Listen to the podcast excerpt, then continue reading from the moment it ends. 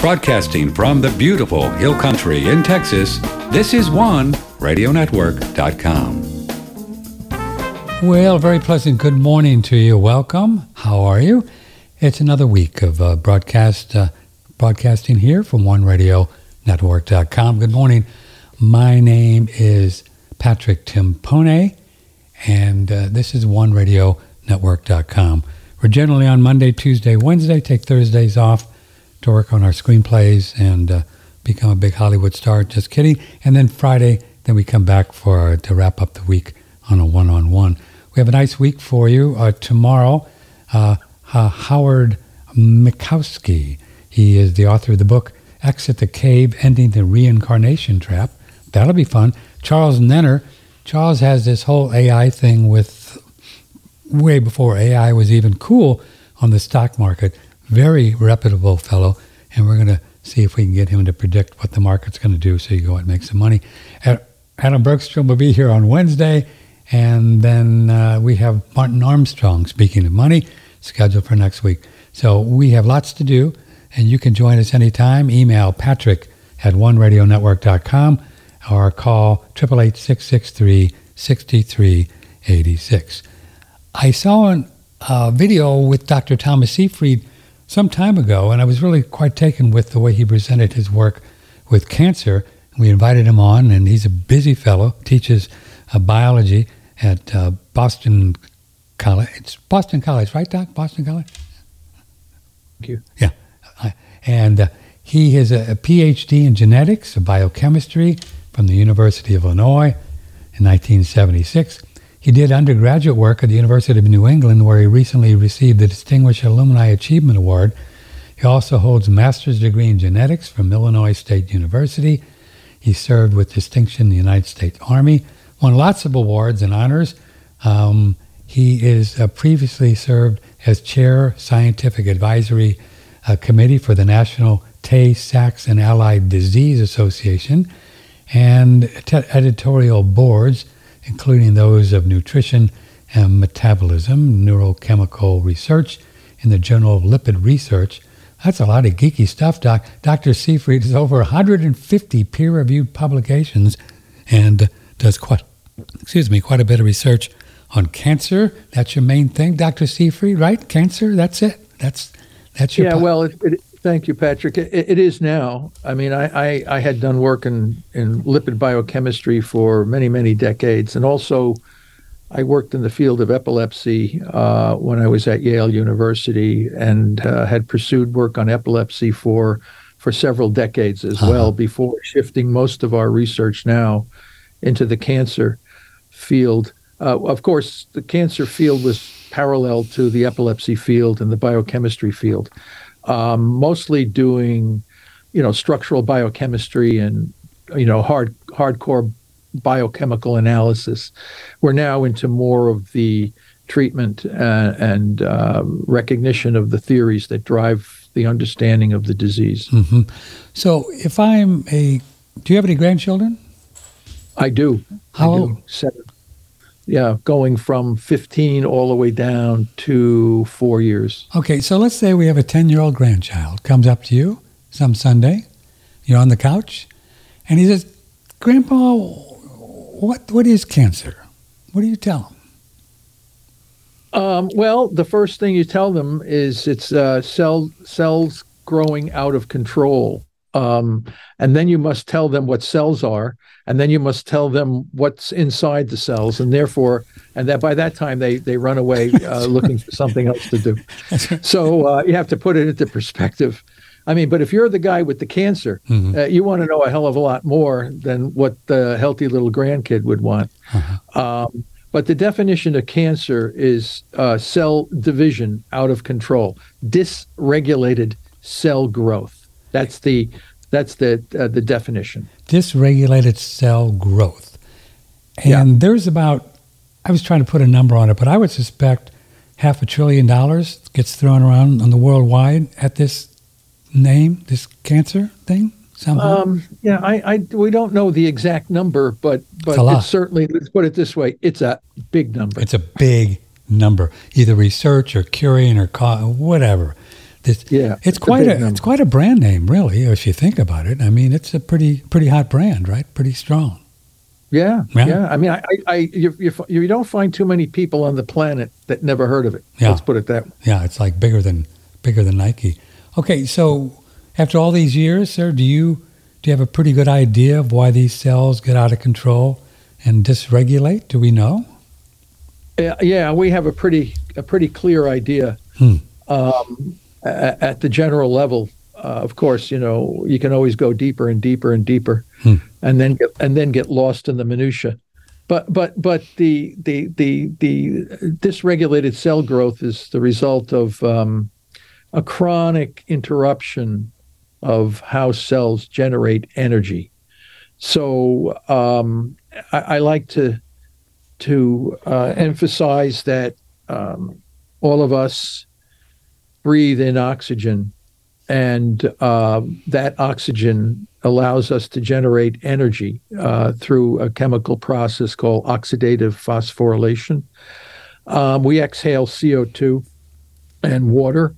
The waste products of oxidative phosphorylation are primarily water and CO2. So the foods that we ate uh, come back out.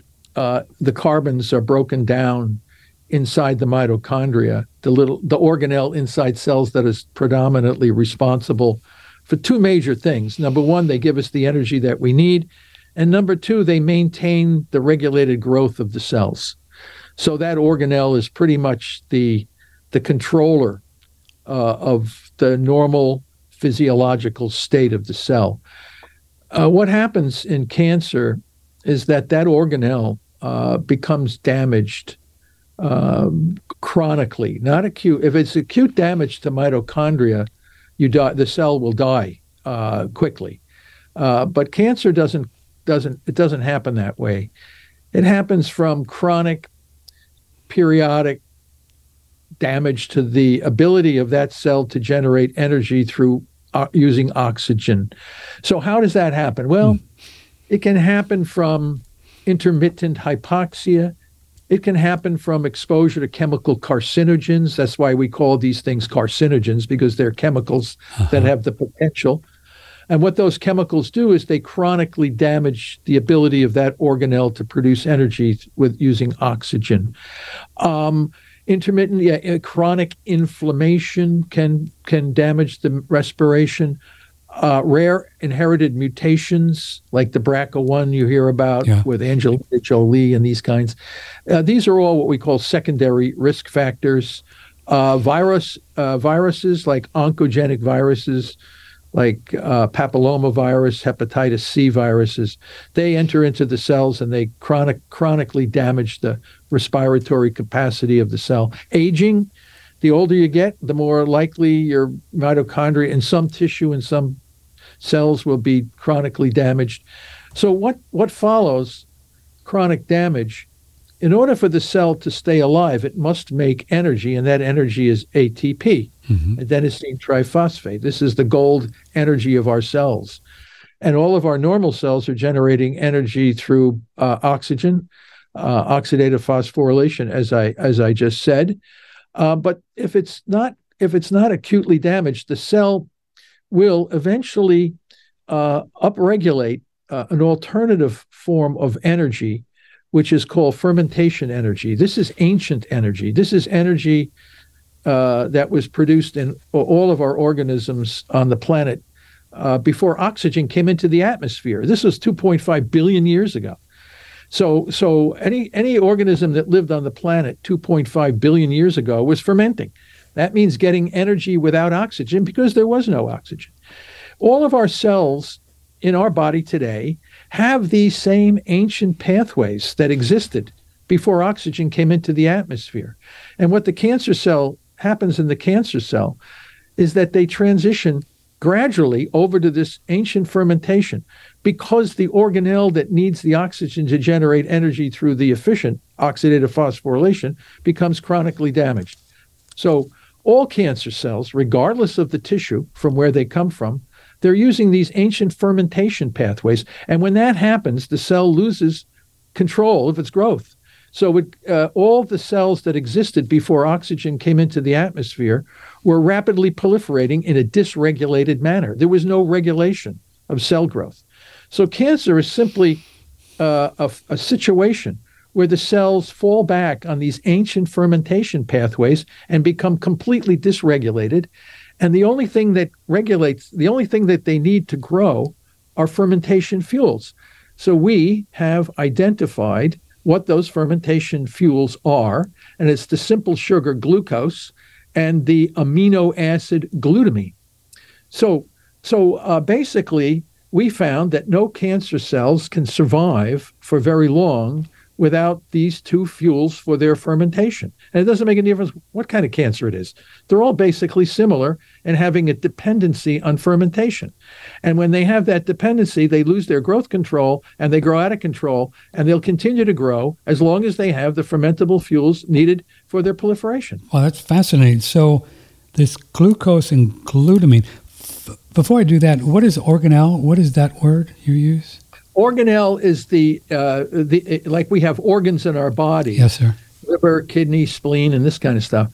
Uh, but inside the cell, we have organelles. These are the organs inside the cell. So you have the nucleus of the cell. Mm-hmm. Uh, you have the mitochondrion of the cell. Mm-hmm. You have Golgi apparatus. You have lysosomes. You have uh, ribosomes. You have a lot of different things. These are all the internal the internal guts of a typical cell. Hmm uh, and that all becomes dis, dysregulated during the formation of the of the cancer. So uh, the cancer cells they have a nucleus, they have mitochondria, but they're they're doing something very very different than they would have if they were living in a in a normal situation. Before we get to glucose and the glutamine, let's go back on how do you know that 2.5 billion years ago there was no oxygen around? I mean, how do you know that? Because there was uh, uh, the the oxygen didn't come into the atmosphere until um, these archaeobacteria started to to produce it. Oxygen was produced from living organisms, so the the ancient uh, atmosphere of the Earth was pri- primarily gaseous. Um, in fact, there was no sunlight either, so uh, it was a very it was a very inhospitable uh, environment. And and the organelles uh, or the organisms that lived during that period have left fossil records, so people people can analyze you know what they were and what wow. kinds they were, and you didn't have to be there uh, any more than you had to be there during the dinosaur period to know that dinosaurs existed once. Because of the fossils. Uh, there were no humans around to do- to document it, but we know by the fossil record that they existed, and we and we know the same thing about about the atmospheric conditions of the planet before anybody was alive to know to, to record it. All without and the internet. Yeah, it's interesting. Yeah. We knew that. So, what was there? Was there hydrogen around? Wasn't was that around hydrogen? Yeah, I think hydrogen, nitrogen. Mm-hmm. You had a lot of these kinds of gases and things that were in the environment. So, is it possible that we humans evolved from this, these, this, all this stuff? Well, we don't know anybody who didn't. So uh, we had to come from it, right? If this was had to come oh. from somewhere, right? we, unless we came from some outer planet, they well, deposited you know, There's always yeah, that, right? You know. I mean, there's always those kind of guys that sure, do that. Sure. But but uh, no, everything is an organic evolution and um, inorganic uh, evolutionary process, and uh, we're, we're, we're just uh, one of many uh, organisms that uh, happen to uh, inhabit our Earth. Um, and we're the first group that actually started to think about stuff. I mean, I don't I don't know if other other or, of, of some of our uh, primate uh, guys, they they might have some deep thoughts. The problem is they they can't articulate it in a, in, a, in a way that we can. Somehow so, we evolved, figured out to know that we know, and the whole yeah, the whole you know, thing. basically. Yeah. But you know, those are other issues. But in order to understand the the, the cancer issue, you you have to understand the the concepts of evolutionary biology. And uh, without that knowledge, there's no way in hell you're going to be able to figure this out. So uh, we we we know that, and we've been able to figure it out, and we have we we now know how to manage the disease, and, and we did all that based on our understanding of of biochemistry, evolutionary biology. So uh, and that that's going to be, uh, and, you know, that's going to be it. Once you know that, then you know how to then you know how to manage. Really, so this fermentation thing is, is fascinating to me. Fermentation. Walk us through that and help us to understand better what this whole fermentation idea is. Yeah, well, that's basically uh, the synthesis of ATP, energy without oxygen. And um, so you can take a, a sugar molecule, uh, glucose, uh, and you can break it down through the 10, 10 step Embden Meyerhof Parnas pathway. Uh, yeah, it's a it's a That's a well-known bi- biochemical pathway in, Right. in bio, biochemistry. It's the they call it the glycolysis pathway. Uh-huh. And and what happens is the energy, uh, like yeast cells, yeast cells can produce energy without oxygen. So yeast use that quite a bit. But they're a very sophisticated organism because they can do both fermentation and oxidative phosphorylation depending on the environmental condition. Uh, we can't do that. If we if we stop, if oxygen disappears for you and I, uh, we'll, we'll be dead in five minutes. Mhm. all right, we don't we don't have an alternative. Uh, however, if, if you if you have a heart attack, uh, you can't breathe. You start to see tremendous waste products build up in the bloodstream, and this is basically lactic acid Right. and succinic acid. Okay, and succinic acid is another um, uh, metabolite that is generated from the amino acid glutamine. So, uh, and that's the body's attempt to stay alive uh, without without oxygen for a short period of time. And what happens is when we don't have oxygen, the cells that need the oxygen the most, which are neurons in our brain, uh, they can only last for about four or five minutes without oxygen, and then they they they die. And, and you and most people with a heart attack die from severe brain damage. It, it's the the so because the heart the neurons can only survive a short period of time on fermentation, uh, which is the generation of energy without oxygen. However, other cells in our body, like kidney cells, liver cells, uh, colon, bladder, um, they they have a capacity to use fermentation longer than say neurons or cardiomyocytes, which are the the the the, the cells of the heart. Um, so and and and how do we know they're using fermentation? Because they're generating ATP in the absence of oxygen. But we it's a very inefficient form of energy, and you begin to see uh, accumulation of waste products from this inefficiency of energy, and that waste product is lactic acid and and succinic acid. And when you look at a cancer cell, they're they're blowing out those same uh, metabolites even in the presence of oxygen. So that clearly tells us what Otto Warburg knew a long time ago that cancer was a disease of energy metabolism, and the waste products are the indicators uh, of that. So when you see those waste products, you know exactly what that cell is doing to try to stay alive. And the cancer cell um, continues to use fermentation even in the presence of oxygen. This should not happen. If you if your mitochondria are healthy and oxygen comes back into the environment, cells stop fermenting and they re- return to oxidative phosphorylation.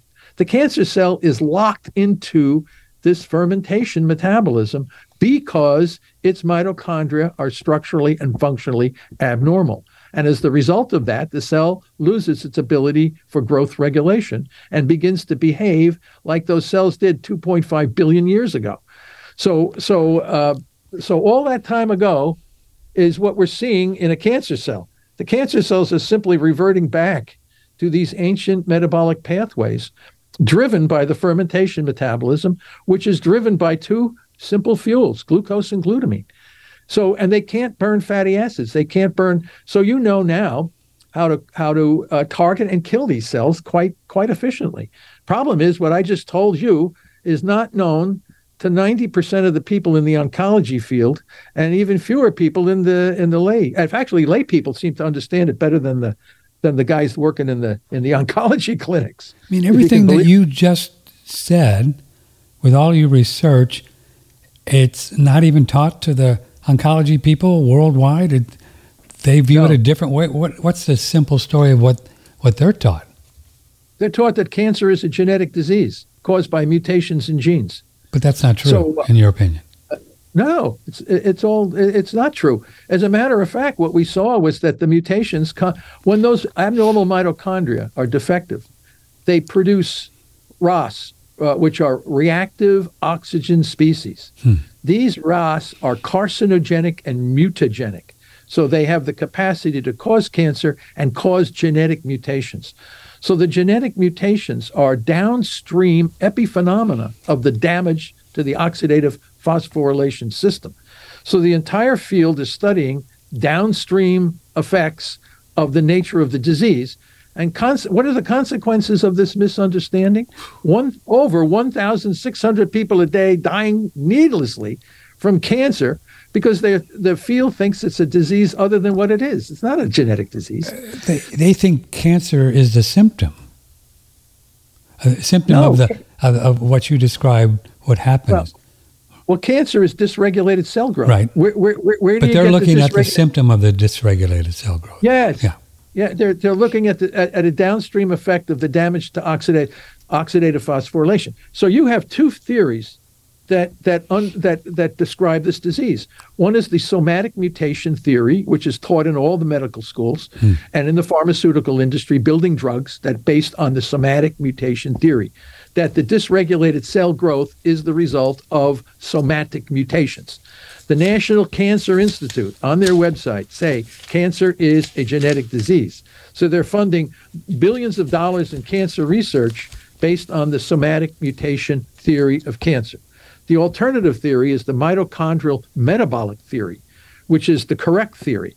And that says that the dysregulated cell growth is the result of uh, a, a shift from uh, uh, oxygen energy to fermentation energy. And what, listen, do you know you know cyanide, right? Cyanide Heard is a cyanide, terrible. right? It, it kills you real quick. That's where they got the term. Uh, did they drink the Kool Aid like the Jonestown, Ah. where everybody drank the Kool Aid laced with cyanide, Mhm. right? And they're all dead in what one minute. They're all the whole 800 people are Right. dead in, in one minute after they drink the cyanide laced Kool Aid.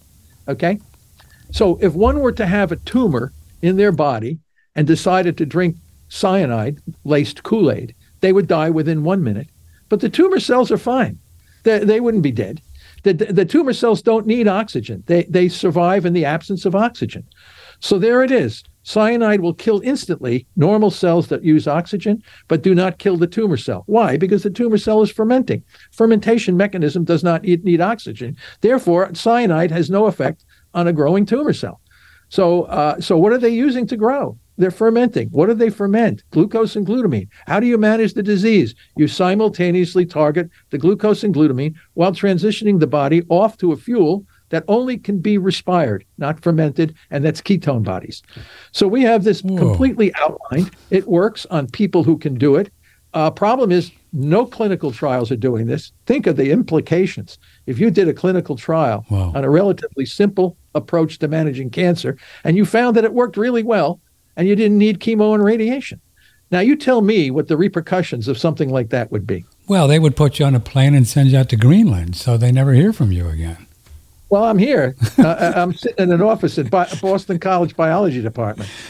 Wow. I mean, that's And the voice That's we a- have a and the voice is is based on on decades and decades of scientific research for crying out loud that people refuse to that don't look I mean, you it, all right? have the chops. You have 150 peer-reviewed publications on all of this, and and the modern oncology world, they don't read it or care or look at it or. no. It, there's a term we call dogma. Dogma is a very powerful effect on the Boy. human brain. Ooh, man. God, it's like a religion. I mean, how is. many Jews are going to convert to Islam? Uh, It's not going to happen. Vice versa. You know, uh, it's because your brain is is rid- driven into a dogmatic viewpoint of the world, and uh, when you have somatic mutation theory indoctrinating generations of physicians and scientists, they don't know anything else, and they're not taught anything else, and they don't hear about anything else. And then when you tell them about it, I, I can't believe that. They say, "I it can't be, it can't be true." so what are you going to do, right? And they build these huge buildings, monuments to this theory, right? I mean, Oh, yeah, cancer well, yeah, centers they- the worldwide.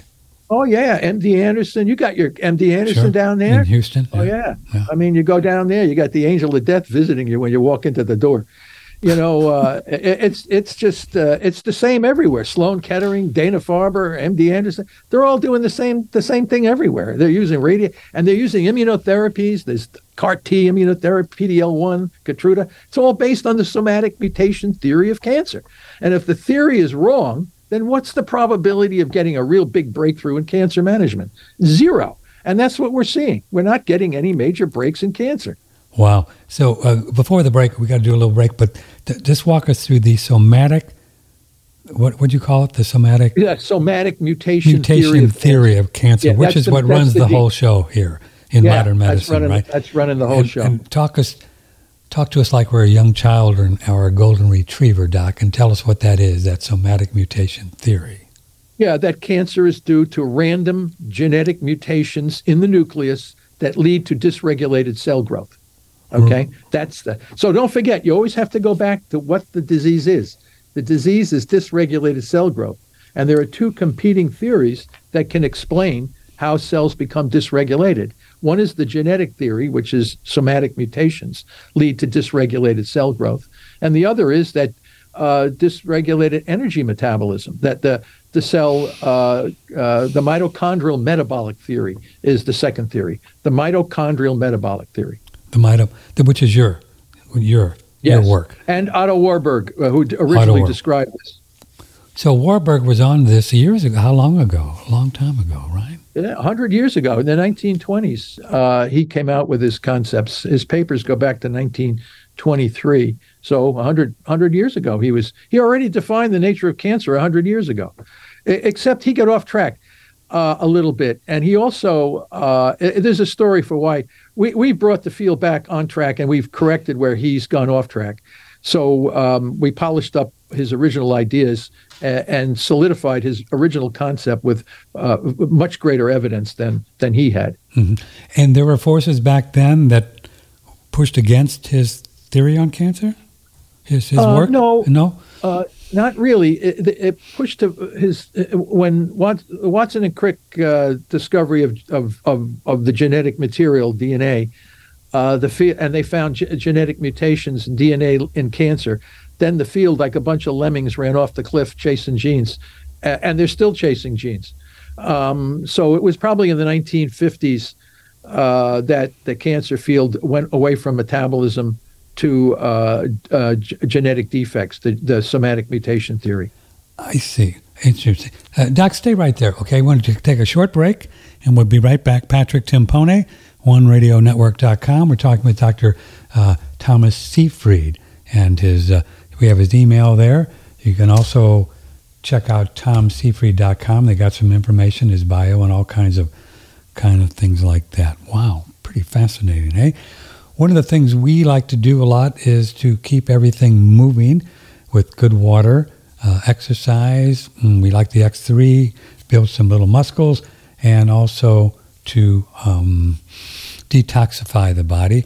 Uh, sweating has been used forever and ever. It goes way, way back, uh, way back. And uh, we have a, a, the Relax Far infrared sauna. We think it's really probably the premier sauna out there for the money and uh, how it works. And you can simply um, set it up in probably 15 minutes, but it's a far infrared.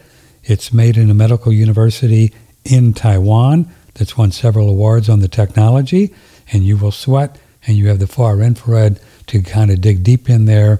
And we've seen studies where you can actually take a, a chelator type thing and do your urine before the sauna, and you get so many, whatever, arsenic or lead or whatever in the urine, you do the sauna, and you get more out of the urine after the sauna. So we know that there are benefits in detoxification through kidneys, uh, bladder, and I don't know about colon. I don't think they've ever done that, but you got to believe it's going through there too. And then the sweating, then the skin is the largest organ, so it's a it's a pretty cool way to keep going. I do. I'm in mine every day of my life for the last ten years. It's helped me tremendously to to stay sna- to uh, stay uh, snappy and happy, and I think you'll like it. We have the best price ever, and here's a little bit on it, and I'll tell you how you can buy this guy. Recently, we talked with Dr. David Minkoff, MD, about his patients and toxins. We test them for environmental toxins, and we look at their teeth, and we look at their diet, and we do a look at their gut, and and they're loaded. It is a radical 360 assault on our bodies, what we're living in today in terms of our environment. It's remarkable what you find on people, like how much stuff they've accumulated. You know, they need to get in the sauna uh, three or four times a week, and they need to filter the, the water systems in the United States are full of environmental toxins. I know when we talked to Dr. Rowie, he was a big fan of these far infrared saunas and getting the sweat out, and he used to test the sweat and everything.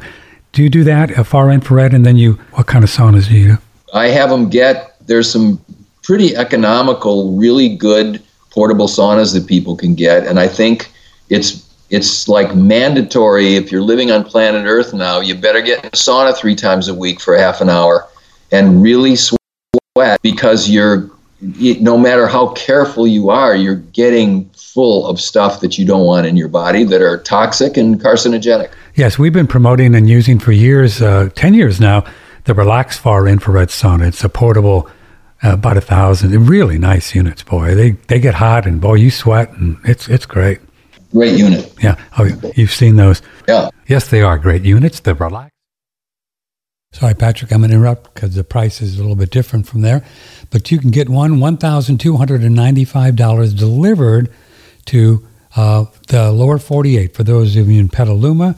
That does not include Alaska or Hawaii, but uh, uh, the lower 48, we're going to be shipping one to British Columbia tomorrow. So we ship them all over the world. Just tell me where you live. 1,295.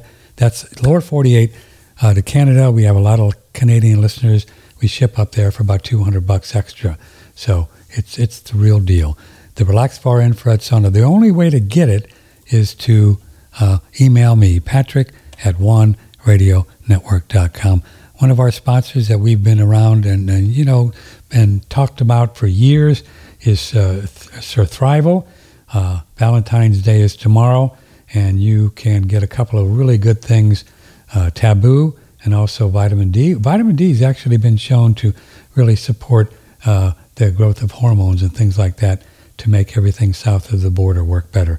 So, two products on sale for Valentine's Day. Love 15 is the promo code. It's going to end uh, on Wednesday, I believe. Uh, Love 15, uh, Surthrival 15% off. And just a quick little plug here for these. Uh, these are some of the best uh, air purifiers that we've ever come across. Uh, it's called the Air Doctor, and it's it's like very intuitive. If you're cooking up bacon or something and there's smoke, well, then all of a sudden it just speeds up the uh, the the fan, and it knows it gets the smoke out, and then it goes back to normal. It's very intuitive. Looks like RT2, oh, not too much bigger than a than a, a tower computer. It's on sale. Big price, big sales right now. It's right on the website, oneradionetwork.com. Right on the website. Go on there and see what the price is that they're offering you. I think think you're like having one of these around your home because this stuff comes in. You know, you know how it works. Yeah, I know. If I press the bright button, I think this is going to work. There you go. From the Hill Country in Texas, this is OneRadioNetwork.com. Talking with Dr. Thomas Seyfried, who's working on with cancer for a long, long time. Well, you have painted a picture that's really curious. so, can you gauge the difference in effects on the body of the things we talked about, toxins, you know, whatever, electromagnetic fields, whether it be toxins, uh, uh, bad oil, you know, these kind of things, and then the food. Do, can you kind of give us a gauge of what you think, um, the, how these weigh in making cells go rogue? Yeah, well, I mean, um, cancer was extremely rare in uh, our ancestors. Okay, um, in fact, even in even in what they call Aboriginal tribes that still uh-huh. practice or exist in the same kind of situation that they had for eons, cancer was extremely rare. Eskimos, uh, when they were first uh, evaluated, uh, Inuits uh, had very rare cases of cancer. The the great humanitarian physician Albert Schweitzer remarked about the rarity of cancer in, in African tribes that lived according to their traditional ways. And um, uh, there's never been a documented case of breast cancer in our closest uh, primate relative, the chimpanzee. Um, ca- cancer is extremely rare in chimps. Uh, they're 98% similar to us in gene and protein sequence, but cancer is extremely rare. They they live on the same diet and lifestyle somewhat, whether they're in the jungle or in the zoo. They're under constant monitoring by veterinarians. So so what's going on with the rest of us? Why why are we all exploding uh, with cancer? And it's definitely diet and lifestyle issues. There's no there's no question about it. Our food industry, we have a massive amount of hyper uh, processed foods, uh, minimal exercise, uh, exposure to the chemicals in the environment, and uh, you put all you put all that together, and you put yourself at risk, not only for cancer, but also for type 2 diabetes. As actually, diabetes has replaced smoking as the number one Is that right? uh, form of cancer, right? So, I mean, all of this cardiovascular disease, dementia, uh, all this stuff is all related to poor diet and lifestyle. So, um, it's the pr- it's the price we must pay for being having a convenience of foods and the industrialization of our societies. So, uh, uh, so it's not a mystery here. I mean, any, anybody with two functional brain cells should understand that. You know. so, uh, what do you include in lifestyle? What, what would you include in lifestyle? The, Well, the bullet I- I points think- of lifestyle. Yeah, well, how was our lifestyle uh, during the Paleolithic period? I mean, you wanted something to eat, you had to run run after something and kill it. you know, uh, um, it's a lot of energy involved with this. Let's be honest. Uh, we've uh, humans evolved to starve. Uh, we have an enormous capacity to store energy because food was not available during the ice ages and things, famines and droughts and all kinds of stuff. So uh, uh, we have a genetic makeup supremely designed for energy storage because the energy storage allowed us to survive under these extremely harsh conditions.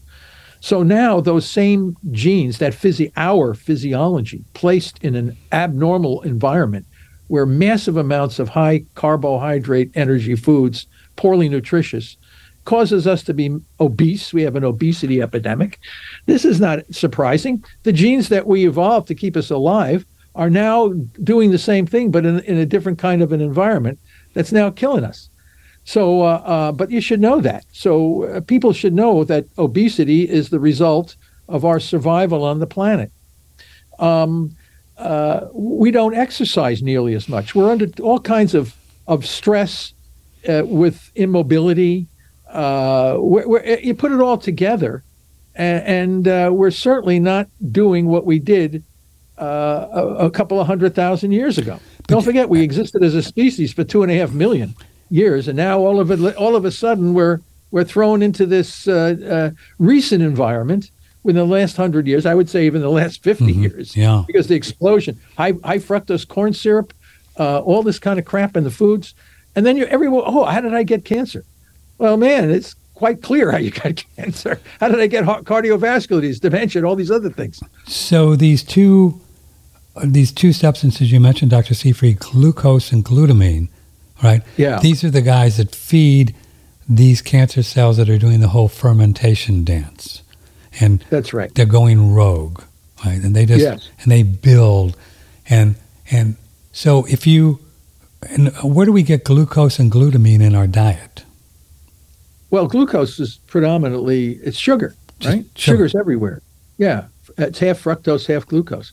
So, and our bodies are, are designed to make glucose under extreme conditions called gluconeogenesis. So we can break down fats and proteins, and body can make glucose. But it's not an essential metabolite in the diet. We don't need to. We don't need. We can make glucose from other sources.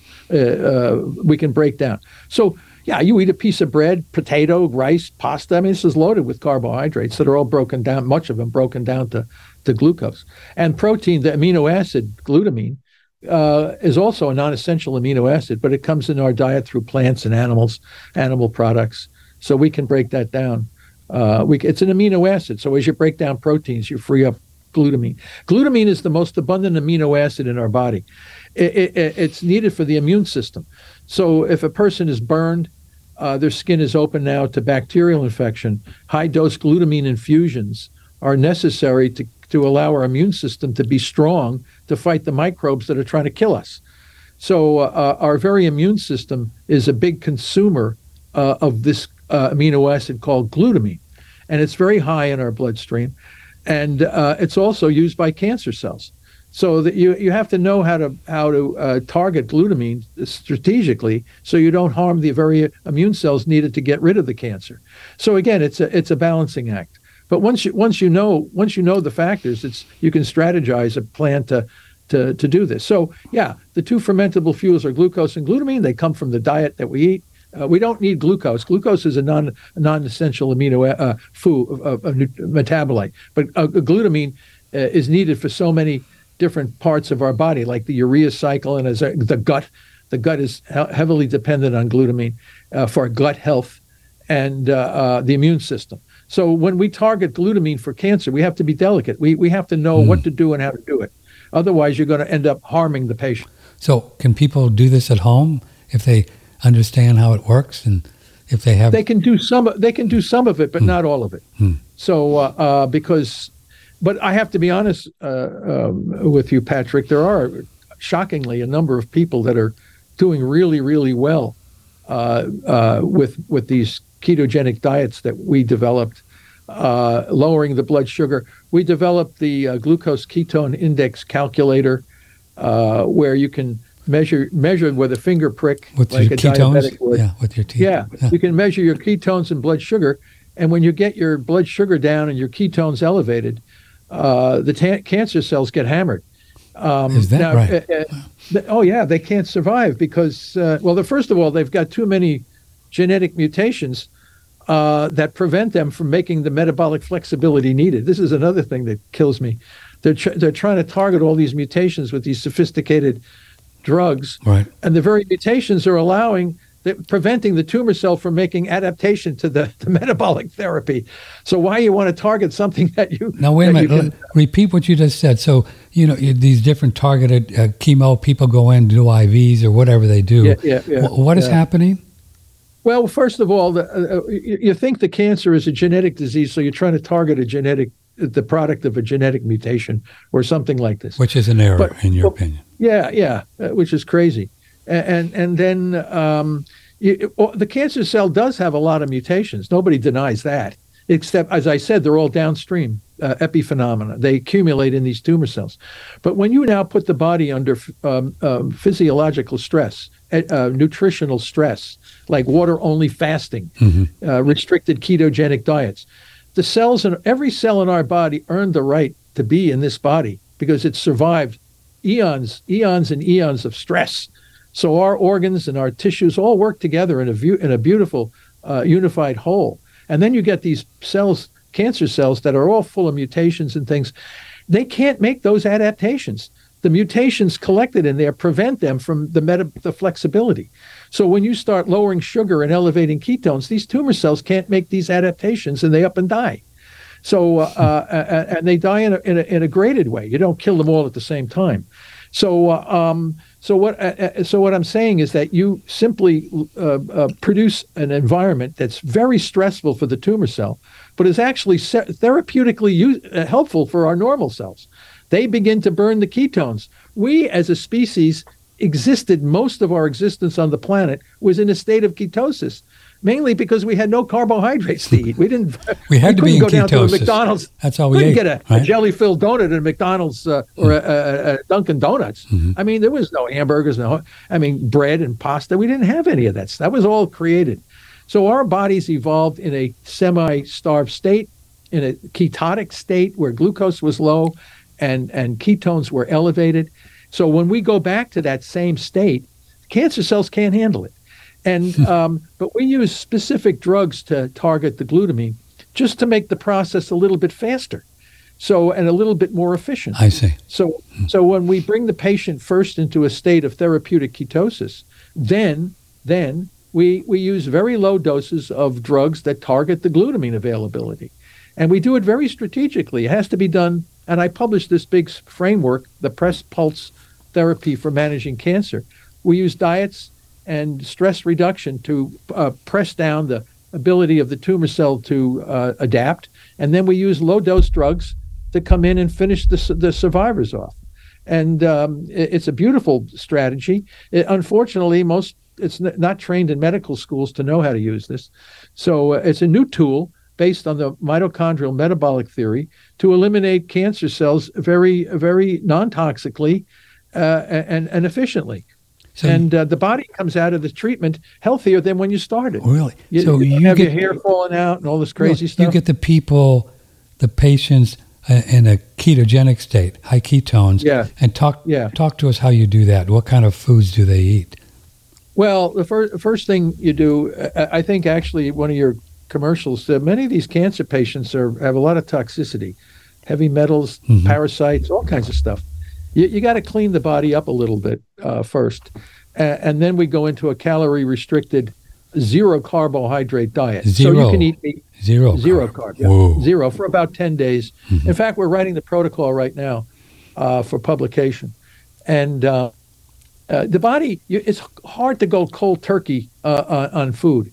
Uh, you say, well, today I'm eating a big meal. Uh, for the next week, I'm not going to eat anything. Oh, mm-hmm. yeah? Let me see how you try try that and see how you like it. Right. Not easy. So, uh, but if you go zero carb, the body then slowly adapts. Uh, I'm not getting a, a, donut. I'm not getting a piece of cake. I'm, I'm not getting a candy bar. I'm just I'm just eating fish. I'm, I'm eating a little plants, maybe a few vegetables. I'm eating some meat. Um, and I'm just doing this. I'm not pasta, no bread, no none of this kind of stuff. And then the body slowly goes down. And then when you jump to water only fasting, uh, it's not so dramatic. Uh, but if you jump to water only fasting at the beginning, then that's tough. So uh, what we do is we, we go mm-hmm. Yeah, yeah. We, we go from we, we grade it we grade the body into zero carb down to water only fasting, and then you get your blood sugar down, your ketones up with the Keto Mojo or any of these meters that you can buy from Amazon, mm-hmm. and then once you're in 2.0 or below, that's when we hit you with the uh, parasite drugs. It's unbelievable. These cancer cells can't can't adjust to these uh, very well known, cheap, uh, convenient, repurposed drugs that just do a job on cannelines, and you do low doses without toxicity, and that's and that works, man. I'll tell you, it's unbelievable. So this would um, be like the ivermectin is a, a anti-parasite drug. Yeah, well, ivermectin uh, is an anti-parasite. Mm-hmm. It has it has uh, documented cancer, uh, but none of this stuff will work unless the body is in ketosis.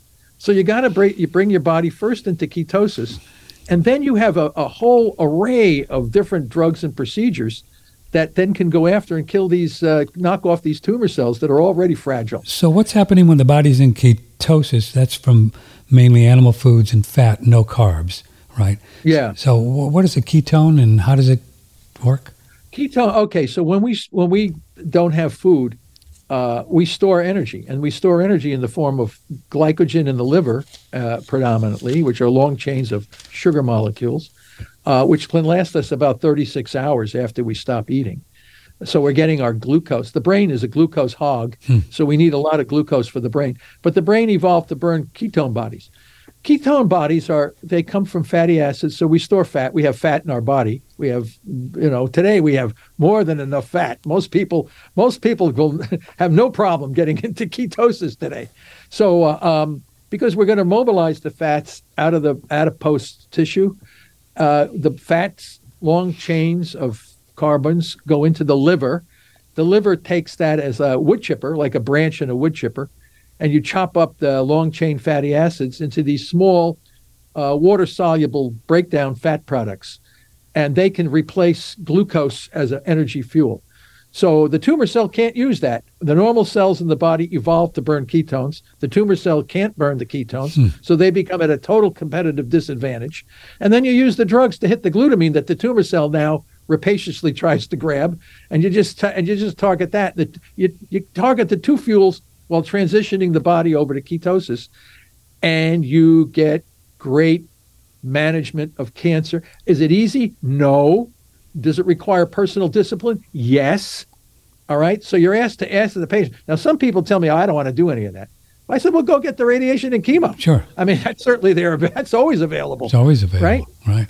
Right. So, so this glutamine is a little rascal where is it part and parcel of doing uh, meat and butter and eggs and fat? Uh, well, is it, in there? So that's why you got to target it because the tumor yeah, can yeah, live on it. a little bit. There's no diet there's no diet that will low, lower glutamine. Okay. Uh, so you have to have drugs, but you have to know how to wield the drugs. You, it's it's not it's you got to know the biology of the problem you're dealing with. And mm-hmm. if you mm-hmm. understand the biology, you'll know how to wield. That's why we use the press pulse. The pulse is the pulsing of the drugs that will target the glutamine. It's not a constant press on glutamine because hmm. if you put if you try to do too much drug on glutamine, you're hurting your gut, uh, you're hurting your urea cycle, you're hurting your immune system. So uh, you just have to know that, and, and, it's not terribly difficult. I mean, we, we tell people how to do this. We use small doses of certain drugs, uh, sick, these glutamine um, mimicking drugs that were known. Uh, they're not approved by the Food and Drug Administration, but they were used on people in the past. So you could easily reapprove them, but they don't do that. Um, I don't know why they would not do that. They will approve a CAR T three hundred thousand dollar uh, Rube Goldberg type of a treatment, but they won't re- approve a repurposed drug, uh, which makes no sense to me. Uh, so I think the pa- the people themselves have to make the demand. It's not going to come from MD, MD Anderson. Sure. It's not going to come from Sloan Kettering. It's got to come from the people themselves. When the people understand what they can do to manage cancer, that's not going to be too costly and not toxic, they should want that. And the, if the if the if the if they can't do it, if, if the medical uh, can't do it, then they got to change. The people must make the change. It's not going to come from the top medical schools. They just have to know the biology. They have to know a little bit of biology. Most of it's common sense. So, uh, and it works in the scientific evidence that I've been accumulating. I do the research, so I know that I know what works and what doesn't work. So, uh, I mean, this is it is. It's got to be a transformation, unless people want to continue to die and suffer from cancer. I mean, I, I mean, if that's what they want, then I don't think that's what most people want. And even the the chemos, all the different types and the target and all they're doing now, is very hard on the patient, right? They very hard. Oh. It's terrible. Terrible. Terrible. Why? Why? The question is, why are you doing that? Why are you doing, doing that? Because you're because you're profoundly ignorant of the biology of the disease you're dealing with and you have a very comfortable lifestyle. It's very comfortable. Uh, this is a business. Uh, it, it's a it's a unfortunately it's a disease with that has a very strong business thing. So you know if you want to make uh, what is what's the really important thing here? It's the patient, right? Shouldn't we be focusing on the patient rather than, than on revenue generation? So, so I, I think, but that's not the way the world works today. I understand. The world does not work that but way. But if they have some kind of chemo that the patient can live through and does kill the tumor, does that model have any good effects at all? Well, I think so. I mean, we have millions of so-called cancer survivors right. that have survived this, right? So we want to say, well, people say, well, we have, I've survived, I've survived. But many, many, about 80% of the people that do survive pay a significant health bet, a price for that. Yes. They're, they're often afflicted with uh, emotional, uh, psychiatric problems, digestive problems, hormonal problems gut microbiome, gut problems. I mean, your your life your life has been significantly impacted. I don't know anyone who goes and gets toxic chemicals or radiation just to say to feel good about it. You know, it's it's not the kind of thing that people only do only do for the fact that they have a, a disease where they said this is the only thing you can do. Yes, sir. That, that not tell patients that there is an alternative to radiation and chemo and immunotherapies is partially irresponsible uh, on my part or on the on the on yes, the field's part. And it's then, of course, when you get in there and they start cutting things out too, that, that's so tragic. I mean, and that's what they yeah. do. They think it's bad, so they cut it out, right? Yeah, surgical mutilation. Uh, um, uh, poisoning, radiation, surgical mutilation. I mean, this is Stone Age kind of sh- stuff. Uh, you know, you, you, don't do that if you understand the biology of the of the disease. A lot of those things that they're chopping out, we can shrink them down and hmm. and uh, uh, make them very less angry, and then the surgeon can come in and take a small, tiny piece of the tissue, without having to remove a breast, a colon, uh, a liver, uh, a bladder, or whatever else they're cutting out of people, lungs. Um, so uh, there's a lot of alternative uh, approaches that could be done if there was motivation to do it. Yeah, Doctor. Thomas Seyfried is with us, Patrick Timpone, OneRadioNetwork.com. This is totally. So, what if uh, people listening now around the world, we have a lot of listeners everywhere, and they've got this diagnosis, some kind of cancer. What if they would just do a carnivore type keto, get off of the carbs, and call it a day? Could could they do okay with that? Just rock and roll, and without getting deep into well, the to the weeds with the you know the glutamine drugs that you all do in your work. Yeah, uh, well, I think that some people have done that. Our, yes, they our, have. Yeah. Our patient uh, uh, Pablo Kelly from from Devon, England, he got the brain cancer and diagnosed six months, uh, nine months to live, and he went cold. Ter- he just uh, said, "I'm not doing any of that uh, radiation or chemo or anything." And they told him he would be dead in a short period of time, and um, he went on a kind of a carnivore type of diet. Um, as a matter of fact, almost any diet that will lower the blood glucose ketone. We published the glucose ketone index. Hmm. He got his GKI down so, and I have five years of publication, five years of him uh, with a, a, ledger book in his house, recording his blood sugar and ketones with the meter. And uh, I took all that five years, and my students and I put it together in a huge table, and, and we published it along with his survival. he was supposed to be dead years ago, and he's still alive, eight and a half years out. And uh, he what's, follows this. What's GKI? What's GKI? The glucose ketone index. Oh, that's glucose, that. You get that meter and, and yeah, Tech. you can buy the meter from Amazon, Keto Mojo. Okay. And you can buy the little par- uh, uh, sticks, the glucose ketone sticks. And the patients now, I built that thing, my, my students and I built it for uh, cancer patients, brain cancer specifically, because they don't have anything for that. But now all these healthy young people, these healthy people, they all want to go out and see how low they can get their GKI. They don't have any cancer at all. They just want to show everybody how healthy they can become. So uh, I didn't make it for that uh, for young, healthy people. Uh, all these girls and guys so buff and right. how tough they are and all this. But it was made for cancer patients. They re- bring them into a zone to kill cancer cells. Uh, at the same time, they will get healthier. That's true. Uh, but th- I don't think their focus is on you know how, how big their muscles can be, but how the hell am I going to get rid of the tumor in my brain? Exactly. That's, so that's, that's what. So they, you invented the keto mojo thing. No, I didn't invent oh. Keto oh. Mojo. I, I invent we, we invented the, the, the glucose ketone index calculator. Okay. But then, and you can't patent. The interesting thing is you can't patent that. You don't patent formulas. Interesting. So I just threw it out there, published it, and and, and the field now is jumping all over this thing. You know, uh, how am I going to get my GKI? Because everybody gets super healthy when you get your GKI down about 2.0 or below. Uh, now it's not easy. I'm not saying here, oh, it's going to be a, a cakewalk. You got to give up carbs uh, and you do exercise. You got to have exercise, and you got to do all the things you should have been doing. So, so you this, didn't get cancer in the first place. This uh, these um, the keto monitors, they're you're not measuring your ketone level. You're measuring your GKI. No, you measure both. You both. Okay. In, what it is is the ratio of the blood glucose to the blood ketones. So you need to measure your blood sugar first, or mm. together, and your blood ketones and then it's a, a calculation that we publish, the calculation that allows you to divide the sugar by the ketones. Hmm. You have to convert uh, sugar from um, um, milligrams per deciliter into millimolar because the ketones come out in a millimolar reading. So that made a mo the mojo was they put a little chip in there. They do so that? you don't have to you don't have to do the calculation yourself. The meter will do it for you. That's pretty fast. So people so so why do the bodybuilders if you get your little GKI in a certain thing, does it help build muscles? Muscles? Well, it, it, it you get super healthy when you burn ketones. Okay. So uh, um, and also ketones spare muscle. So this is another thing too. Hmm. So you can.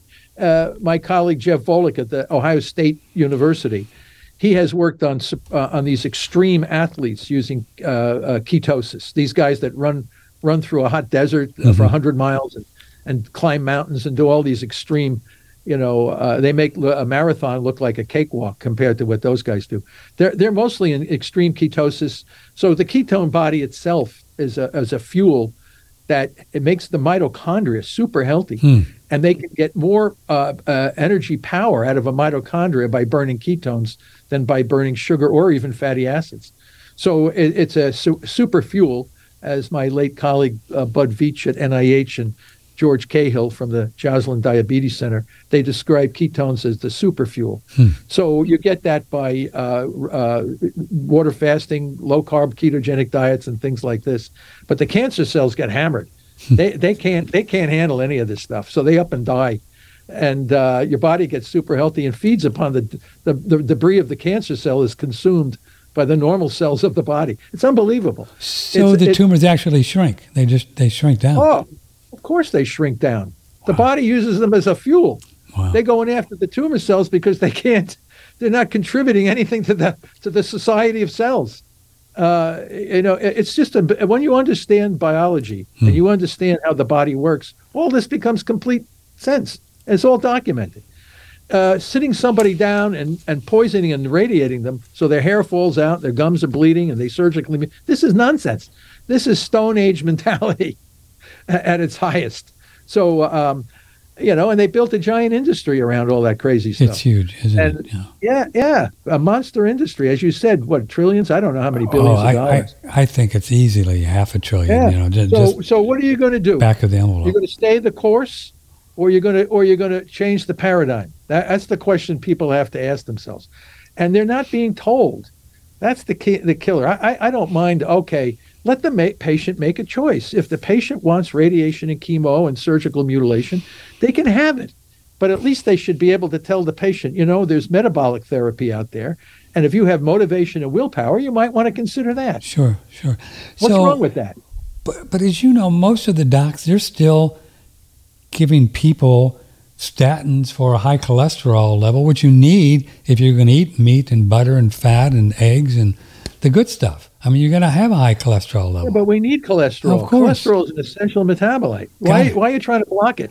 It's Well, only but the, guys whole medical world is trying to is trying to lower it. You know, that's what Well, they they're do. misinformed. They're misinformed. Uh, David uh, uh, Diamond had a beautiful article about the absurdity of the statins yeah, and the cholesterol myth, but nobody wants to hear it. they don't want to. Uh, you know, it's uh, uh, people have to be educated. People need to know. Let them make the decision. Why should they be told to what to do something by a person who is clueless about the very biology of what they're telling the people?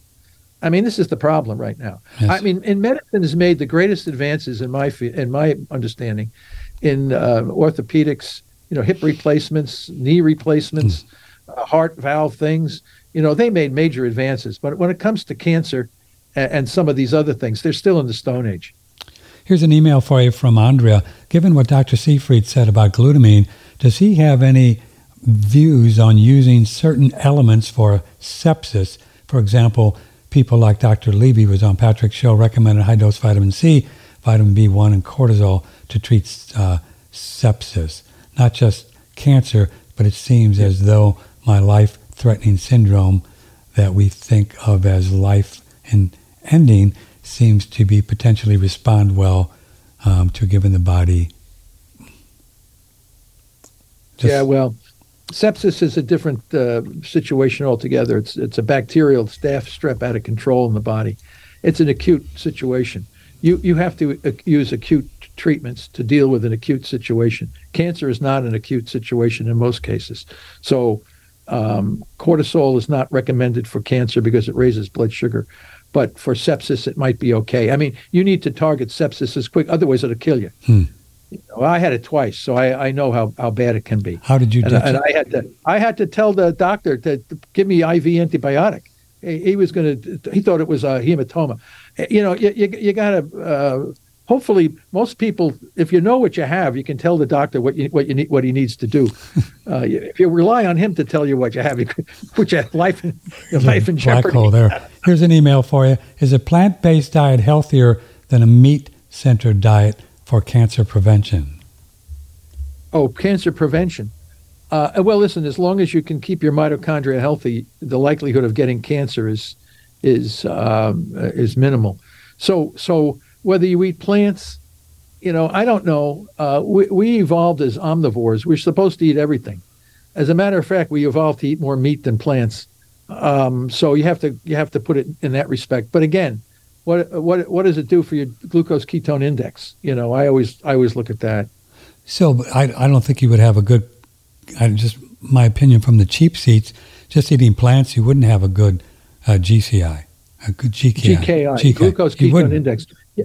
yeah. Well, if you eat uh, one one uh, one asparagus, a, a piece of asparagus stalk and one le- lettuce leaf a day, you're going to have a good G- GKI. No question about it. Oh, you would? Okay, so Well, one one one Okay. stick aspa- uh, asparagus and one lettuce leaf.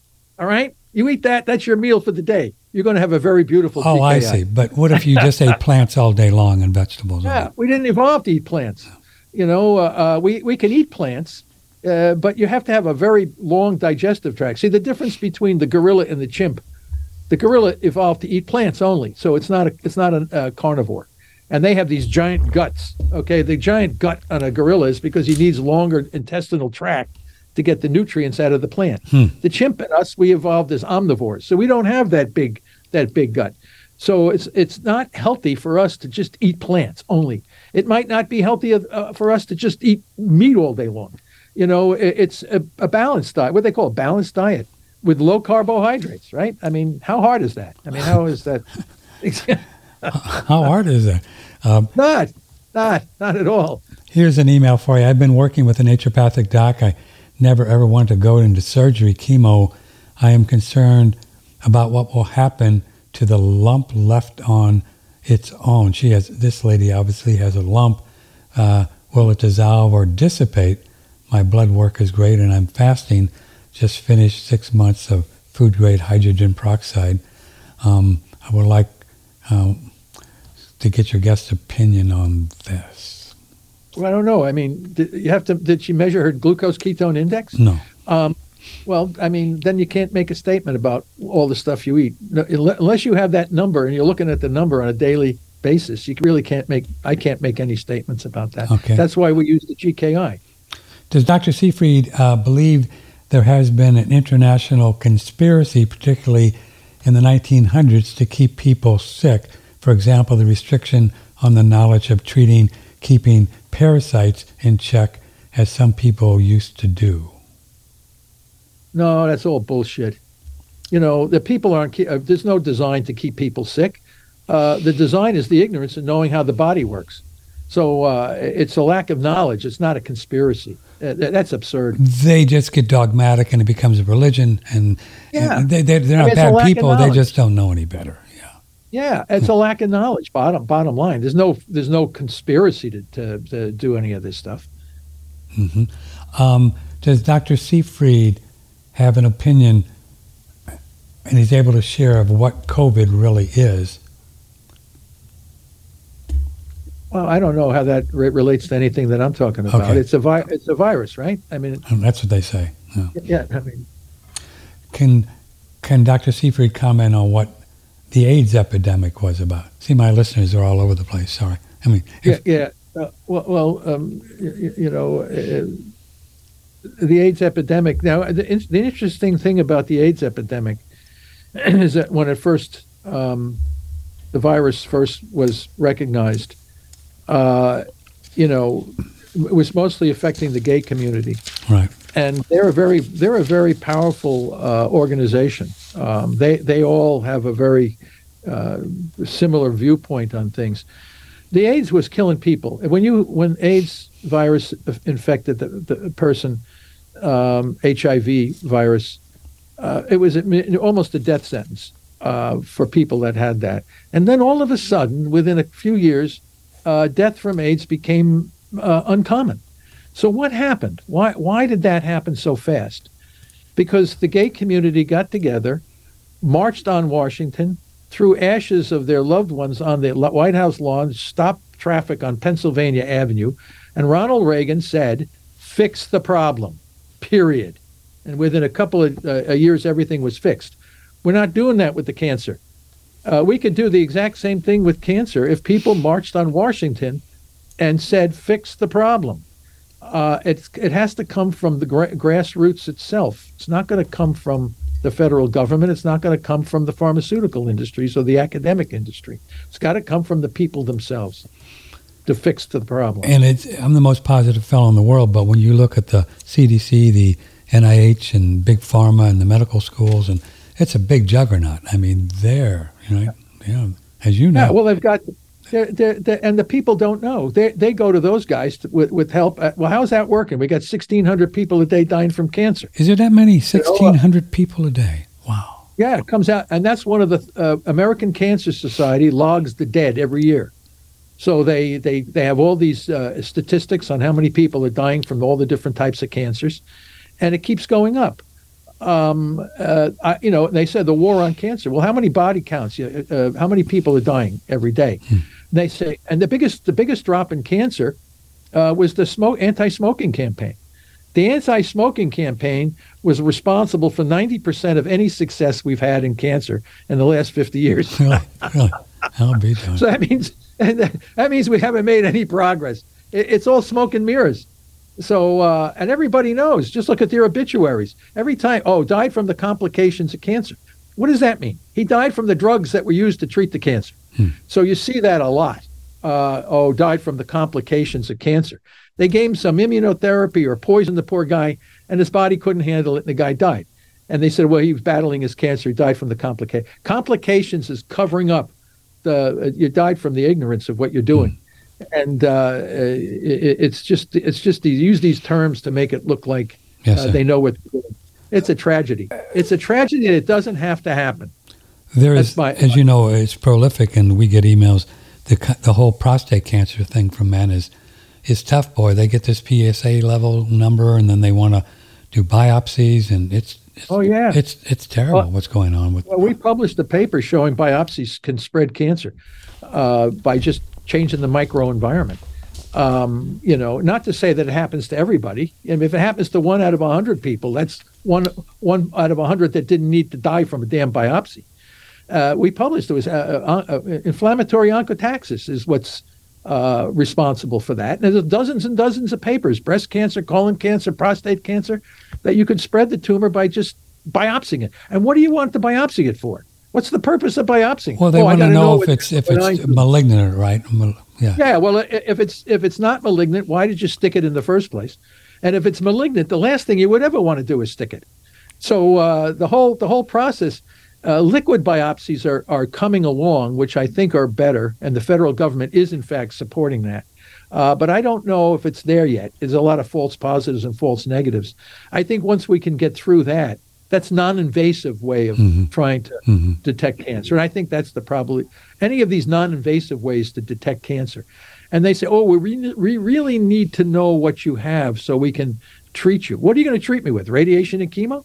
I mean, uh, if I if I use metabolic therapy and shrink it, and it goes away. Then you never needed to stick it or use radiation and chemo. And if it comes a real small lump, a surgeon can go in and delicately remove uh, a calcified lump, than than uh, acting like a bull in a china shop, spell, spreading the cancer all over the body. So eh, almost everything we do to manage cancer is is is is upside down. It's not right. Is there a difference between cancer cells that they claim they, whoever they are, are are benign but are malignant, or they're just hanging out there, or they're spreading? Is there is that accurate that they tell people? Yeah, well, they call them sleeping cancer cells. Yeah. They they have a they have a partial respiration, a partial fermentation. They haven't yet completely lost their growth regulatory system, but you can you can purge them out of your body with with these metabolic therapies as well. So uh, um, you know, it's just they're, they're, it's not as an, uh, an acute problem as having a metastatic, a metastatic cancer, Mhm. which is the spread, which is a glutamine-driven process uh, anyway.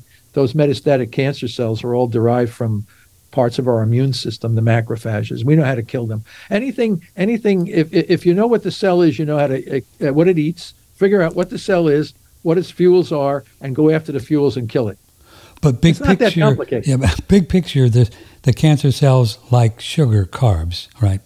Yeah. Yeah, pretty Sugar. much. Sugar. Sugar and glutamine. Sugar and glutamine. Can't live without it. Sugar and glutamine. Can't live without it. We have not found a tumor cell that can survive without without sugar and glutamine. Why do people go on a low glutamine diet, or is there such a thing? No, no, you can't. You have to use drugs. You have to use drugs. Oh, No, because no glutamine is in diet. these things that are good for us, correct? Yes.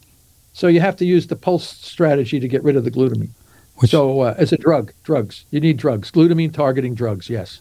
that's pretty tricky. These cancer cells figured out how to use glutamine that we need to, to live. Well, that, that's pretty smart on their. No, they're they're they are the immune cell. The metastatic cells are are part of our immune system. All the immune cells use glutamine. So they're just rogue cells. They don't have growth regulation. Oh, So they're the same cell as Hmm. yeah, yeah. So it's it's not it's just biology. When you understand the biology of the problem, it's not that complicated. It's just biology. Paul I mean, it sounds it sounds like I might be saying something that oh, how does this guy from Boston College know all this stuff? Because I study the damn papers and I read them and I do the research on it and I know what works and what doesn't work. I mean, it's it, and a lot of people know what I'm saying. A lot of Do people they? know what I'm, Yeah. but they're so locked into the system that they can't. Uh, they can't say it. They're going to lose their research grants, and then they're going to lose their job, and then they're going to be ostracized from the group. Uh, they know I'm right, and they know that I've, I, I, I, but I see I'm not like I'm not part of the club, so I, I can say all this. You're stuff. not part of the club for sure. Yeah, and I'm supported by by private foundation money, so I'm not. I don't have to worry about it, and I losing my NIH grant that I don't have. Oh, so private uh, foundations support your work because they believe in it. Absolutely. Wow. There are good people out there. They just want to be part of the new revolution. They want to be part of the new paradigm change. Wow. And they want to know they they they they, they had something good to do for mankind, something that actually works without harming somebody. So so uh, there are good people out there, and they donate to Travis Christofferson's foundation, and and they and they donate. They set up their own foundations and donate to me. Hmm. So uh, because they know we're right, and the problem is we're all frustrated by the the control of the system by the academic, government, and pharmaceutical industries that are all jumping on this uh, somatic mutation theory that cancer is a genetic disease. Therefore, we need these very toxic and expensive drugs to manage the disease. It's nonsense. It's complete nonsense. Are there any So- genetic diseases?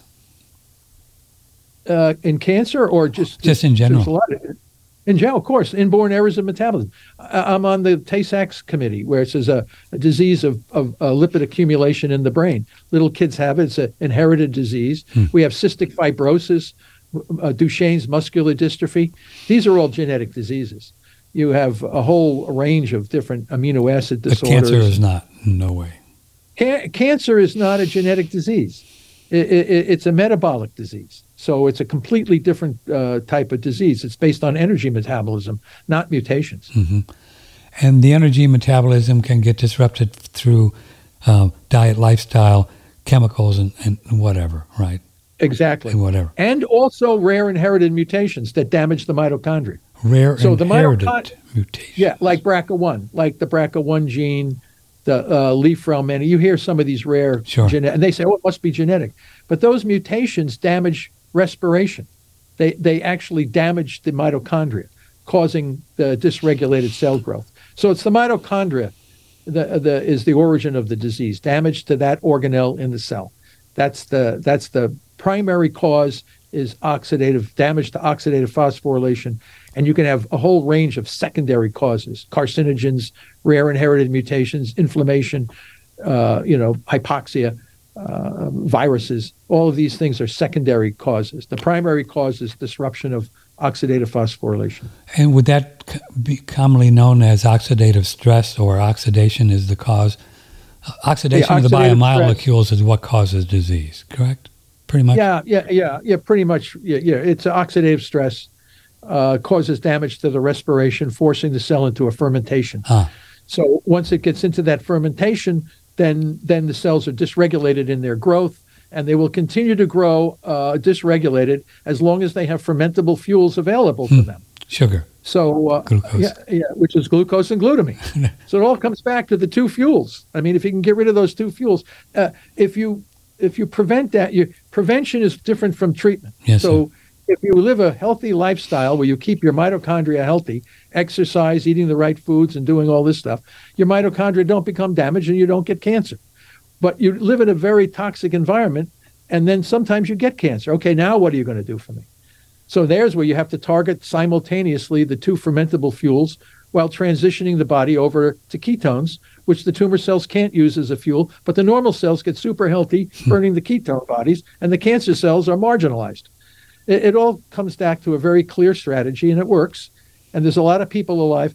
They're, they're, they're making a movie called The Cancer Revolution based on our stuff Really? and coming out next year. It's a documentary film made by a professional documentarian. You know, um, Brad Jones and his wife Maggie, who survived. Maggie survived advanced metastatic cancer to the brain, did metabolic therapy, and is doing really well. So, so what they're doing is collecting all of these case reports of people who did metab- who had all these terminal, so-called terminal cancers, that became non-terminal uh, once they did metabolic therapy. So it's coming. It's a movement. It's a paradigm change. It's coming because people want to live and they want to be healthy. So it just takes a little bit of time to crack through the the the, the foundation of misinformation that's out there. and and then eventually it'll change. Here's an email from Greg. Patrick has had several people on uh, who are call themselves carnivores or ketogenic people that suggest vegetables have high oxalates and are damaging to the body. Do does Dr. Seyfried agree with that? You know, I, I don't know what to say um, about any of this stuff. Uh, you know, as I said, what's going to harm your body is damages mitochondria. It, it, can happen from so many different kinds of things. You know, you got the plant people, the carnivore people. Right. You know, all I know people. is all yeah. I know is keep. Yeah, all, all I know is that you know they're at they're at, they're at each other's throats about you know, what you should eat, what right. you shouldn't eat, right. all this kind of crap. You know, it, it, we go back to our Paleolithic period. We ate, we lived um, over a million years eating, eating reindeers and and uh, and stuff like that. We didn't have much. Uh, uh, we were hunter gatherers. We, we ate, we ate whatever we could find you know, and uh, berries we in season or nuts or I don't yes. know, whatever, right? A lot of this stuff was seasonal, man. Sure. And, and uh, uh, ancestral apples were like the size of a, a, a maybe a plum, bitter. You know, you, you had to wait for them to ripen up a little bit before you. Now you got a an apple that can be the size of a softball, full of sugar. You know, sure. and they think you're getting healthy eating that thing, right? Apple a day keeps the doctor away. right? I mean, the absurdity of what people think makes them healthy is unbelievable. Sure. So uh, don't eat. You want to get healthy? Yeah. Stop eating. But fat seems to be a key of all of this. Uh, doesn't good fat, uh, uh, butter, and you know, raw milk, and you know. Yeah, well, I, I think if you eat a little bit of it, you know, it's like people gorge themselves on this stuff. It's just uh, just eat a little bit of stuff you know. Yeah butter butter is really is good much better than margarine. Oh yeah. But you know nobody's going to sit down and eat a, a, a tub of butter you know uh, um, to get healthy. It, it's just uh, it's just a crazy nonsense that we think we we think we understand and we don't. Here's an email for you. Has a good doctor given any thought to, or discussion what would happen to economies if cancer was cured i ask because low glycemic diets could also potentially demolish many medical niches. It could take down many drugs and specialist and academic programs as well. He's right. that, that, that He's person understands the situation. Right. so no, no, that that's true, and uh, that's why we have we have to have some sort of a hybrid system come to play. We have to find a new way to generate revenue in industries uh, around the correct path. Um, but you're right. And I, I would say that that person there has hit the nail right on the head.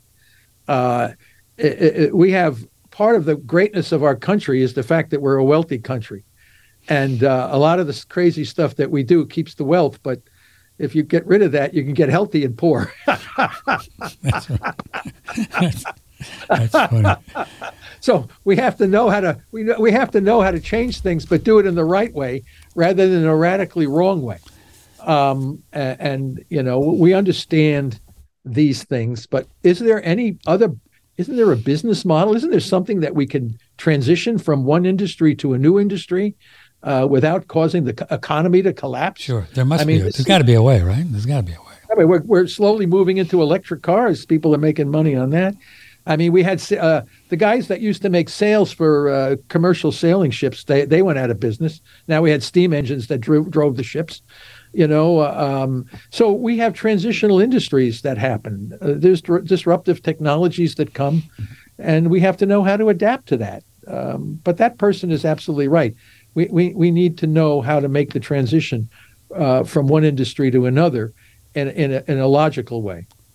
Um, Mike writes in could it be just naivety to think that physicians are being obedient and are don't want to lose their licenses, that they'd rather let patients die on the cross if modern misinformed medicine than be honest and give patients optional options. Doctors can't be this stupid. I've arrived no. at, at most, including my dad's former oncologist, that they're mainly interested in protecting their license. Well, th- there's a lot to be said for that. Yeah, they they on. spend a lot of time. There's a lot of they spend a lot of time and money earning that license. Yes, sir. But, one, but once you become part of the AMA and you can't and you do things that is not sanctioned by it, you could lose your license. Yeah. So a lot of what I'm saying, if uh, and I have many good physician friends that are interested in the quality of life of their patient, and said I would love to do what you're talking about, but the system restricts me from doing They that. can't do it. They can't. They can't, even if they want to do it. So again, uh, it's it's it's tough. Yeah, it really is tough. That's why the people themselves have to make the change. It's not going to come from the industry. It's not going to come from the NIH. It's not going to come from pharmacy. The people must make the change, and the change should come not radically but gradually. Mhm. It- it- because as that one person said, yeah, you could disrupt an entire industry if you do this too radically. Sure. Uh, but but there's got to be some way to do this. You know, there's got to be some ent- entrepreneurs uh, that know how to how to make these transitions that could bring another form of revenue generation into the system. I'm not that kind of a guy. Uh, I'm not that person. Uh, I, all I'm doing here is outlining what the nature of the disease is and how best to manage it.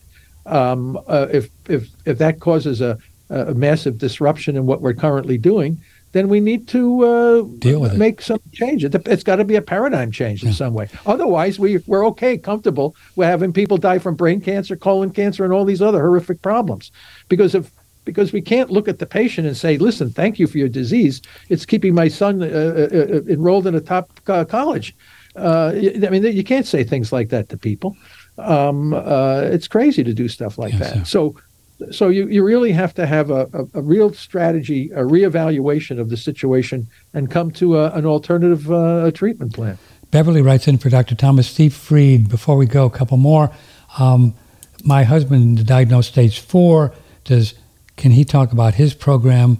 And can my husband get into it? Do you what, what goes on? Do you all have a program where you work with people, or are there other people Well, doing it? Yeah, our group in Turkey is doing it, uh, and there's Turkey? not too many groups that are doing it. Yeah, you know, it's unfortunate, but I think that we're starting to set up clinics in the United Are? States um, that are able to follow some of the things that they like detoxification, water only fasting, uh, calorie restricted ketogenic diets. Don't forget, a lot of this falls on the shoulder of the patient. They Oh, just yeah. need some guidance. Yeah. If I were to have if I were to have cancer, I know I wrote all the treatment protocols and I did all this, but I would certainly reach out to my colleagues that I know who are working with patients just to have someone to speak to. Uh, you want to know did they any pick up any new information about uh, how to do this and do that? Um, you know, you just like to speak to somebody that would have a little bit more uh, on the same wavelength, or or you can consult with, rather than just sit there being told by somebody what you should do and what you shouldn't do. Um, but you're right; it's coming. Again, it's a slow process by which small clinics are starting in different countries. They're starting to use metabolic therapy because it works. And have we perfected this whole system? No, no, not at, not at all. We, we just know the core problem, and now we're developing the therapies to fix it. Uh, but is there going to be new drugs and things that are going to be better? Yes, obviously. How to use them? Yes. What makes them better in certain situations? Yeah. Well, that's the future. Right now, I'm just saying we have a framework. That framework is better than the framework that's currently being used to treat cancer patients. And you can prove that. You can prove that. Yeah, because we have the scientific evidence to prove it. Hmm. We know the cancer cell can't live without glucose and glutamine. So the strategy is clear what you should be doing, you know, how to manage it. Get the drugs and diets and things that will target glucose and glutamine while transitioning the body over to therapeutic ketosis. I mean, it's very clear. Is it easy to do? No. Do you need willpower and motivation? Yes. Hmm. Okay. Well, that might eliminate a lot of people. So, but those guys who know who, who want to take charge of their very soul and their existence, Yes, sir. they they have a tendency to get motivated, and many people appreciate. Oh, they get very motivated. You should see the Yes. emails I get. They'll They do love- anything. They'll do anything. they love calculating the little sugar in their blood and Sure. doing all this stuff. They feel good about it, and then they start getting healthy, and they tell me how wonderful they feel. Right. On the uh, spe- speaking What's of that, wrong with that? Speaking of that, when you do the finger prick from the, you know, the just the, do you have a favorite kind of number you'd like to see people at in the morning, fasting blood sugar? Uh, well, you know, the, it's called the morning, the Morning. morning, the dawn effect. That blood sugar goes up. You got to do it a couple of times during the day, Mhm. and, and then you get to know your body, and it tells you what part of the day you're best suited for, say, a drug that would target glutamine or hyperbaric chamber or vitamin C Uh, uh, uh, what is it called? Vitamin C therapy. Yeah. You know, the IV IV vitamin IV, C. IV vitamin C. Yeah, all, all of these things will work together when the patient is in therapeutic ketosis. But you need to know your daily blood glucose. Some people are are, are more ap- in the late afternoon, early evening, early morning. Late morning is maybe sometimes better. I, I don't know. It's it's an individual thing. Yeah. Everybody has to measure it for themselves. Yeah. And the diabetes people, they have their own numbers that they tell people, and who knows how accurate they are. Uh, diabetes is a very curable disease. Type two, type, Type two, two, not type one. Type two. And Virta Health is a company that's showing people how to manage type two diabetes using metabolic uh, strategy. So I'm saying you can manage cancer using a very similar metabolic strategy, except you need drugs to target the glutamine, which is not a problem, not a, not an issue with the diabetic situation. And you, you all figured out the glutamine thing just in the lab and just working with this for years, and this came up. You just figured Well, it out. everybody, no, the whole cancer field knows glutamine is a, is a provocative molecule. Hmm. They think it's all respired. They think it's the mitochondria are respiring the glutamine. It's not. It's being fermented. That's the new thing, and that's what Otto Warburg did not know either. The great scientist uh, Otto Warburg did not know about glutamine fermentation. That's our thing. That's what we came up. That's what we discovered. That glutamine is being fermented, not respired. because So lack of oxygen. Lack of oxygen. Yes, yes. They cancer cells can burn glutamine in the absence of oxygen and generate energy through a uh, mitochondrial substrate level phosphorylation pathway. Wow. I'm working with the leader from uh, Semmelweis, Hungary, uh, world leader in that particular pathway, Dr. Uh, Christos Chinopoulos. He and I are putting all this together. Really. So we have the best scientists and the best uh, people. all I over the world, Bud- too. All over the world. all over the world. Bud Veech was uh, Hans Krebs's last uh, student of the Krebs cycle. George Cahill ran the Di- Di- Joslin Diabetes Center. These are the guys that that I worked with. Wow. The guys that really knew their shit. Let's put it that way. Did he just say that on the radio? That's exciting stuff, well, though. It really is. sorry if no, no, no, no, no. I, care. I'm kidding. Don't worry about it. But that's uh, that's exciting stuff, though. What you're, you know, what you're working with. It's very exciting, but I also agree with that one comment. I mean, it's a, it's a it's a disruptive technology. We have to have someone, other people, come in to figure out how the transition is going to work. Right. People want the transition. Uh, the transition is the right way to go, but we, we also don't want to disrupt the economy in doing it. So uh, clearly, we have other interests that have to be taken into consideration as well. And of course, then you have the insurance companies. That's a huge part in this. Huge, huge. Yeah, well, Oh. they have to be part of this too, and they They they like be. high insurance policy. What your po- insurance policy prices are going to go down. Yeah. So uh, they, they got to be a way to, to readjust. Then write more insurance policies. I mean, the the issue is somebody else is going to have to figure out that problem. That's not going to be me.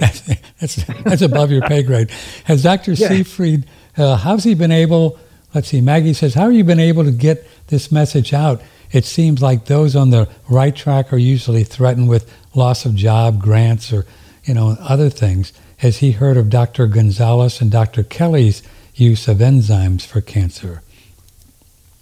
You know, if, I don't know what to say about that stuff. I mean, if it targets glucose and glutamine, consider it. If it's not targeting glucose and glutamine, it might be a waste of time. It's not that complicated.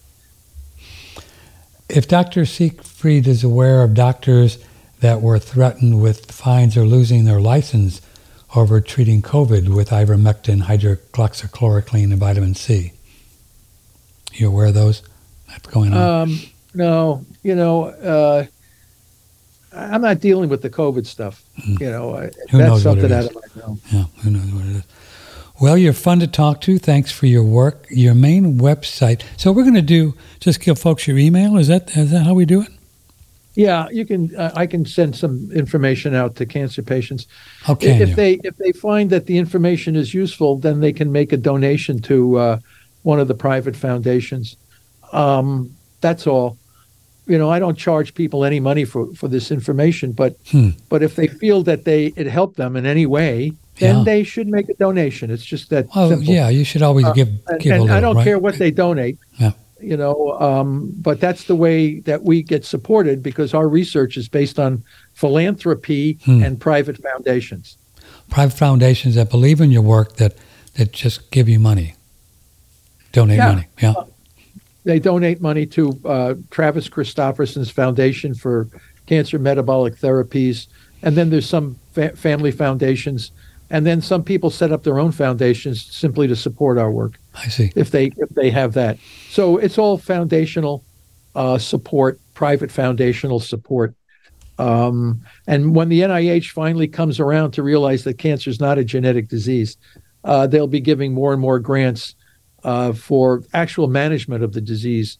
Um, you know, we still do basic research on it too. I mean, we're not getting rid of the basic research, but uh, we pretty much know what we need to do to manage the disease. We just need the, we ju- we just need the um, dosage, timing, and scheduling of the different procedures to op- optimize it all. Right. Uh, the email is thomas.seyfried at bc.edu, and you'll send folks some information, right? Yeah. You'll send them Yes, some information. Well, it's great having you on the show. It was fun. Thank you. I appreciate your time, sir. I really Okay. Thank you, Patrick. Nice to be here. nice Let's to be it with you, sir. Thank you. Take care. Dr. Thomas Seyfried, Patrick Timpone, OneRadioNetwork.com. Pretty cool stuff, eh? Yeah, baby. Well, there's you know something to this carnivore and keto thing we've been looking at for oh the last six months or so, and I do good on it, so you might too. Look at it. We have lots of shows, carnivore people and keto people, and try to find your way. Let me know if I can help in any way.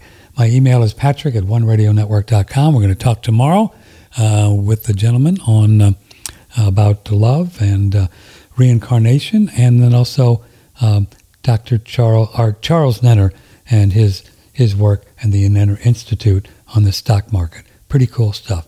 So I love you all very much. Thank you for your support. We'll see you tomorrow, 10 o'clock. Take care. From the Hill Country in Texas, this is one OneRadioNetwork.com.